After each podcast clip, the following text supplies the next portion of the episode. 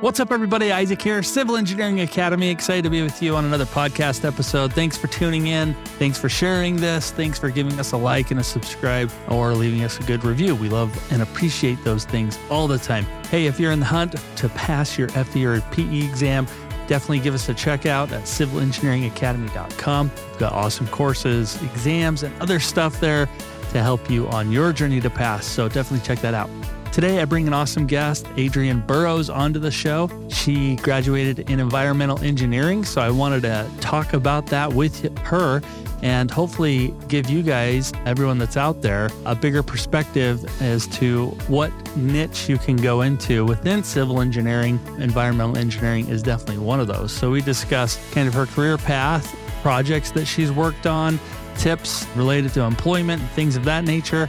I found it as a, a very pleasing interview with Adrienne, and I think you're really going to enjoy this too.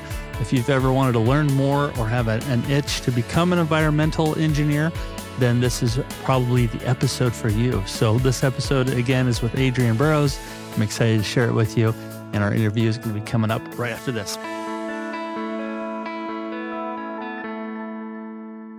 Hey, have you struggled to find time to actually read a book? I know I have. Life is busy, four kids, all of that jazz. It makes it really hard to actually sit down and read a book. So, you know what I turn to? I turn to Audible, and we have an affiliate with them. If you go to civilengineeringacademy.com slash audible, that's A-U-D-I-B-L-E, you can jump on and find your favorite titles to go anywhere with you. Use that link, you'll get 30 days for free. You'll also get a couple of credits, and if you're already a Prime member, you'll get two credits, which is good for some premium selection titles that you can actually keep.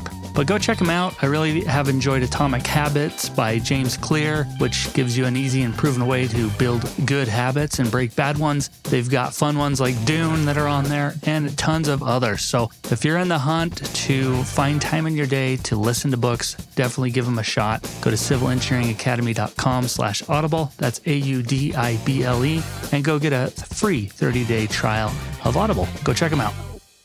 Today's podcast is brought to you by Built Bar. Built Bar is awesome. It's 100% real chocolate, 100% delicious. If you have not tried these, I don't know what's wrong with you. They recently came out with a coconut brownie chunk, which is amazing. I'm a big coconut fan. So if you're in the coconut camp, you got to try that. If not, what's wrong with you? Just kidding. They have lots of other different flavors. So go check them out. They have strawberry, they've got cherry lime, peanut butter brownie, coconut. Again, different types of coconut bars, raspberry, double chocolate, and all kinds of stuff. This stuff is way better than a candy bar for you. Definitely a snack you want as you're studying for your FE or PE. It's got 130 calories, only two and a half grams of fat, four net carbs, four grams of sugar, 17 grams of protein. This is way better than what's out there for other protein bars and definitely better than candy bars. So go check it out at civilengineeringacademy.com slash built and use our discount code of CIVAC and you'll get a 10% off on anything that you order there. So go check that out. All right, we are live and running. Adrienne, thank you for joining me on the Civil Engineering Academy podcast. I appreciate you jumping on and doing this with me. Yeah, thanks for having me. Pleasure to be here. Yeah. I'm excited to chat with you. I know your background and kind of what you went through school is uh, environmental engineering. I think sometimes civil engineers don't maybe gravitate to that sometimes, but sometimes they do. But we had a little discussion earlier about these niches that you find yourself in, and I would like to hopefully talk more about that. But I think as we begin, though, why don't you tell us how you found yourself into this world of engineering? How did you get here? So, both of my parents worked in healthcare. Honestly, almost everyone on my dad's side of the family was in healthcare. And I got to see firsthand that having a sense of service keeps you going through what will inevitably be a bad day here and there. I don't think I could make it in healthcare. I think we should all appreciate the people who are in healthcare because they put up with a lot. And so engineering kind of felt like an avenue into public health in a way to sort of give back to the community and feel like I was doing something and putting things into practice because I actually had to go back to school. I got a second bachelor's to become an engineer. Initially, I was a biology major with a chemistry minor. I thought I was going to work in a lab. I thought I didn't like people and I graduated and I learned a lot of good lessons about myself and I do like people. And so engineering was a good way to kind of bridge that gap between we know what we should be doing in practice. Let's just do it in practice. And the people skills are a good thing to bring to that equation. Well, I think you bring up a good point, but there are a lot of engineers that also, I guess, don't love the people skills part. How have you seen in your own career where people skills has been an important piece of the pie? Is it a cop out to say everywhere? My career path out of school, I worked at a very small startup firm where it was the two people who started it and me initially. And so part of people skills is being able to like ask questions, not being afraid to ask questions, not being afraid of some criticism and knowing you have room to grow. And then after that, I went to a larger firm. I think it was around 200 people when I started, but I was the third person in their Colorado office. So a little bit of a similar environment, but that self marketing within the firm brought me a lot of opportunities to work on a variety of projects that I wouldn't necessarily have gotten to work on. I think a lot of people sort of you develop one skill set a lot of times right after you graduate before you decide to switch jobs. And I feel very fortunate in that a lot of people were willing to take a chance with me. And I've got to work on design for water lines, sewer lines, like process mechanical stuff in treatment plants. I've done some construction management. I've done some planning. I've done a little bit of modeling. You know, a lot of people don't get that breadth of experience, which I'm really glad to have. It makes me confident when I want to drill deeper. I think there's some differences, obviously, working between a smaller firm and a larger firm. And it sounds like you've kind of pinpointed some of those. Are there any other differences you can think of as you've experienced that? I think it's really you can just make it what you want it. And I think the experience that I have from working at smaller firms, I think wearing a little bit of a smaller hat, you know, um, both of the two previous jobs that I had, we didn't have a dedicated admin person in our offices. We were our own, you know, like we arranged the big plotting jobs because we didn't have our own plotter at first and stuff like that and picking it up and delivery. And it gives you a lot of appreciation for what goes into running things. And I think that's not so much a skill so much as it is just I'm able to recognize how much we lean on the other people that get ignored a lot. And I think bringing that to a bigger firm sometimes people are surprised. Maybe it's not surprise. Maybe they're just responding positively to someone acknowledging them. But I think that has been an important takeaway for me is we're only successful because of the people that hold us up. And then you can get in where you fit in, even if you're in a little bit of a rigid structure. I work at Black and Veatch now, and our planning and modeling division is definitely a separate piece of the pie than civil. And there's just some really great people in the planning department. And I've talked to them and I've tried to really sell, like, hey, my report writing skills are great. Your modelers can stay in the model if we communicate well. I promise you I can do this. And I've gotten to stay on some planning projects. And I really love that. I love that people have made room for me instead of saying, well, typically. So I think it's, you know, swing for the fences. If you're not sure what you want, just keep expanding that. And then sometimes it's not even about working on what you want so much as working with people who are well organized and teach well and are fun and have cool projects. And it's good to have skills so you can just raise your hand and find a way into those instead of being in a box and waiting for opportunities that line up with that. That makes sense. Let's talk about this niche that you're in right now. Can you describe what you're doing on the daily today? And I guess what gravitated you to more of the water resources or environmental kind of area of engineering? So, I guess I'll start with what brought me here and work towards the front of that question. I think it was initially that I thought I was going into research and the influence of my parents with the biology degree, it, it, lined up with my skills, but part of it is because I fostered those and thought I would be there. And so going into environmental felt like a nice blend of engineering and the biological sciences. And water was one of those things. I can't remember where I heard it first. Maybe it was my environmental sciences teachers in college about not just water as a resource, but us truly needing to have the longevity in mind and it being this uniting resource. We will all have to deal with this together. It's going to take everybody kind of like one of those problems facing Mhm. humanity. So that's something that can get me through those bad days, right? That feels like a cause. And so, yeah, that's kind of why I went this route. And initially, I thought I was going to be a regulator. That's where my internships were. And I really liked it. I really love legal code and reading through it. It's so well organized. And uh, I just ended up in consulting. And because those two firms that I first worked at out of school were small and growing, it very much was this mentality of what can we convince people to let us do for them and support them.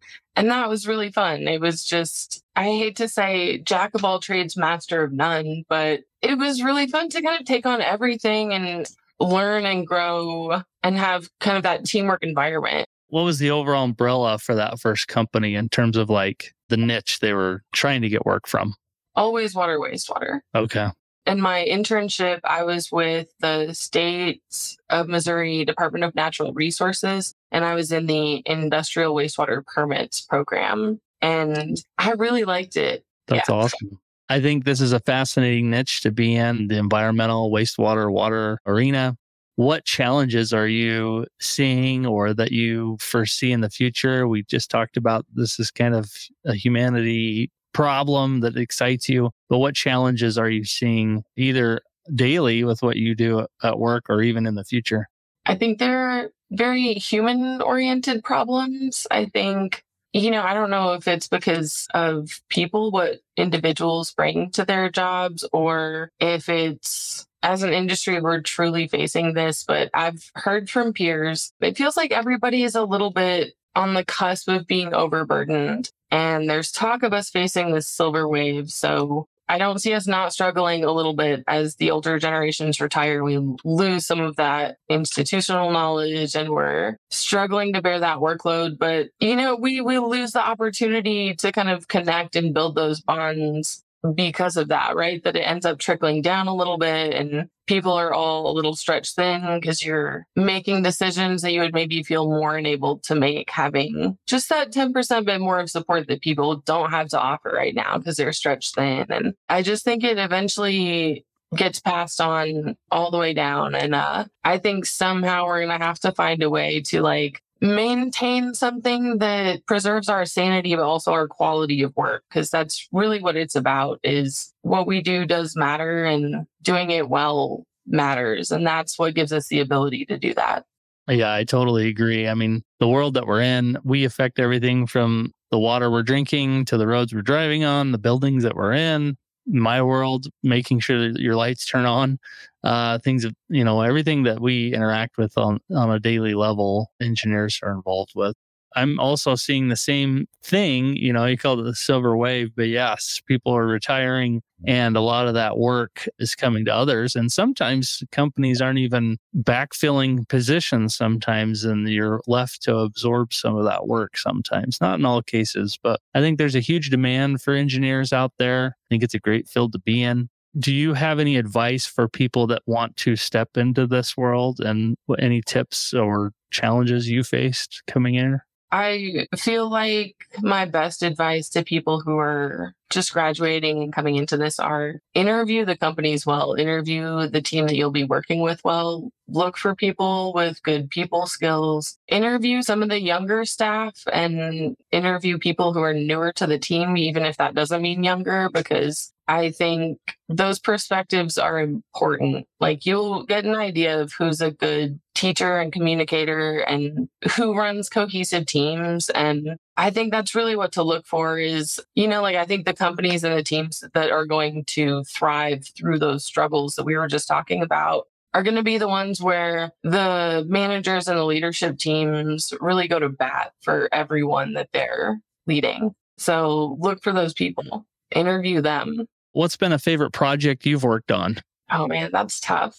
I really like, I'm working on a project in Vail right now. We're in the construction phase of some improvements at the wastewater treatment plant. And we just have such a good team. We have such a good team, top to bottom. The client that we're working with is great. The contractor is great. The subcontractors are great. It's rare that everything comes together so well. And just runs so smoothly. It's been great. I mean, there are struggles on every project, but they're easy to handle because of that functioning team. And then another big one, I helped develop the town of Superior's risk and resiliency analysis and their emergency response plan. It's for the WEA law. I can't, I think it was passed in 2018, but we certified with the EPA less than a week before the Marshall Fire broke out here, which was the first federal emergency of 2022. And I live in the community. So initially it was just a fun way to get to know things in and out at first. Like I got to call the local NPR station to talk about how to distribute things. So shout out KUNC. Yeah, like you're building this inventory of resources and like just learning all these things about the town. But when the fire came through, it really drives home, like we are saying, what you do matters, doing a good job matters, like really bringing that quality of work means something. Well, that's uh, definitely um, good advice. Have you ever experienced any ethical challenges at work or I guess problems in general? How did you handle them? Delicately. I think it's always assume positive intent first. I think that's right. important. And then I think it's easier when you have mentors who can offer you guidance. We really do kind of stand on the shoulders of the people who came before us there's a lot of people who have been in a lot of similar situations. We just don't talk about it all the time. So reach out to somebody, you know, who has discretion. But ultimately, you just kind of have to trust your gut and use your voice. You know, it's uh, important to be respectful, but being young or just not having a position of power within your organization doesn't necessarily mean that you don't have a perspective or that you don't deserve to be direct with people or things like that. I think a lot of things can be solved just by being direct and speaking up. Yeah, I mean, there's so many instances and issues. And um, I like what you said. A lot of times, those ethical pathways are established by the ones that have gone before you. And as you're taking, you know, any FE or PE exam too, you know, there's an ethics section that's involved there too so that engineers are doing things ethically. You care for the public welfare and safety of the public, but very good advice. For anybody coming into this field or a similar field that you're in, what would you try to pinpoint are some essential skills to develop as you're coming into this? I think the people skills, it's good to be able to communicate, especially when you first start. I think a lot of people look for questions as a sign of not just what you're learning, but what your thought process is. And I think sometimes people are afraid to ask questions. So, you know, just open communication, things like that. Humility to a certain degree that, especially within engineering, our expertise is our area of practice, right? Like you can be a civil engineer and your expertise is a very small piece of all the things that can be civil engineering. And so it's important that you can learn something from everybody as long as you're open to it and to look for those opportunities too. I think being open to criticism or I guess just seeking out feedback maybe is a better way to put it because it's not so much criticism as it is people honing and refining your skill set. And so the more you seek that out, the faster you get better at what you do. And I think learning the jobs, a little bit of the people that you rely on is important. You know, I think just one example, I know there's some firms in civil engineering where the engineers do their own CAD work, some firms you don't. But in the firms where you have CAD technicians and a very clean line between that and engineering, it's important to know a little bit about how the sausage is made because some of those edits are easy blanket format changes in a style. And then some things that you would think are small actually take a long time. And it helps if you know how big of a problem you're bringing to somebody because if you can acknowledge that and be a little sympathetic to like how you're impacting someone's day and their work life you just have a better working relationship and people won't necessarily hold things against you that you can't control in a project, which sometimes just happens because we're human. Well, you bring up an interesting point about knowing how the sausage is made. I think one of the big barriers sometimes I think people have to coming into engineering is not only going through school and kind of jumping through the hoops of that, which seems very technical. And it is, you're going to go through a lot of classes that way. Now that you're working, I guess, in your workplace, is there a balance between what you do technically and I guess not technical work? So I, it kind of depends on the day because, like I said, I've managed to wedge into a lot of little places in the firm. I've okay. dug my hooks into a lot of different projects. And so sometimes I am just in the spreadsheets and off working and and that team we just kind of come back together with all of our little pieces done independently. But I will say without ever having explicitly acknowledged it, that team very much understands the importance of the connection. And we all spend about 10 minutes at the beginning end of our weekly meeting, just kind of talking about the week and our lives and books or podcasts and stuff like that. It's really fun.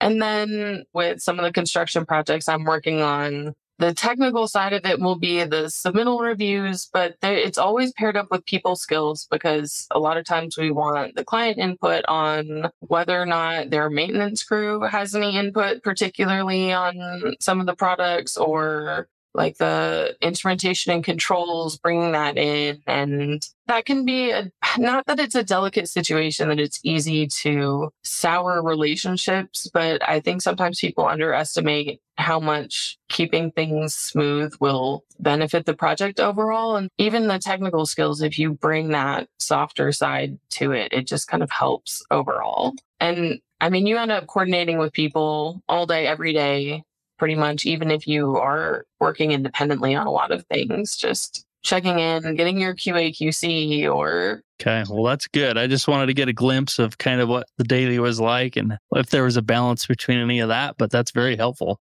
Well, this has been uh, very inspiring, Adrienne. I appreciate all the information that you've shared with us, what you do, and really what you've brought to the table in the world of engineering. So, if anybody had a question about going into this field of environmental or water resources, is there a good way to reach out to you? Yeah, you can reach me at my email. It's Adrienne M. Burrows at gmail.com, which I'm sure folks will probably want that spelled out. And then LinkedIn is also a good place to connect with me. That's usually where we can dig into backgrounds a little bit and point you to somebody that you would want to be connected with. So, whether that's me or someone else. Well, thank you so much for doing this. I really appreciate you taking the time to visit with me and answer some of my questions. Yeah, no problem. Thanks for inviting me. All right. Thank you. We'll talk to you later. Hey, thanks again for listening to the Civil Engineering Academy podcast. Thanks for joining me today. If you want, please leave a review or a comment or a like. They definitely go a long way. And share it with a friend because why not? It helps. Hey, if you're interested in becoming a guest, feel free to shoot me an email, isaac at civilengineeringacademy.com. And if you know anyone or yourself personally, definitely check out our website, civilengineeringacademy.com, where we can help you on your journey to become a professional engineer, whether that's to help you pass your FE or your PE, or just get great career advice. And if you're interested in becoming a sponsor of this podcast and have an amazing outreach to other civil engineers, also shoot me an email and we'll be there to help you. Anyway, thanks for joining me today, and we'll see you in the next one. Bye.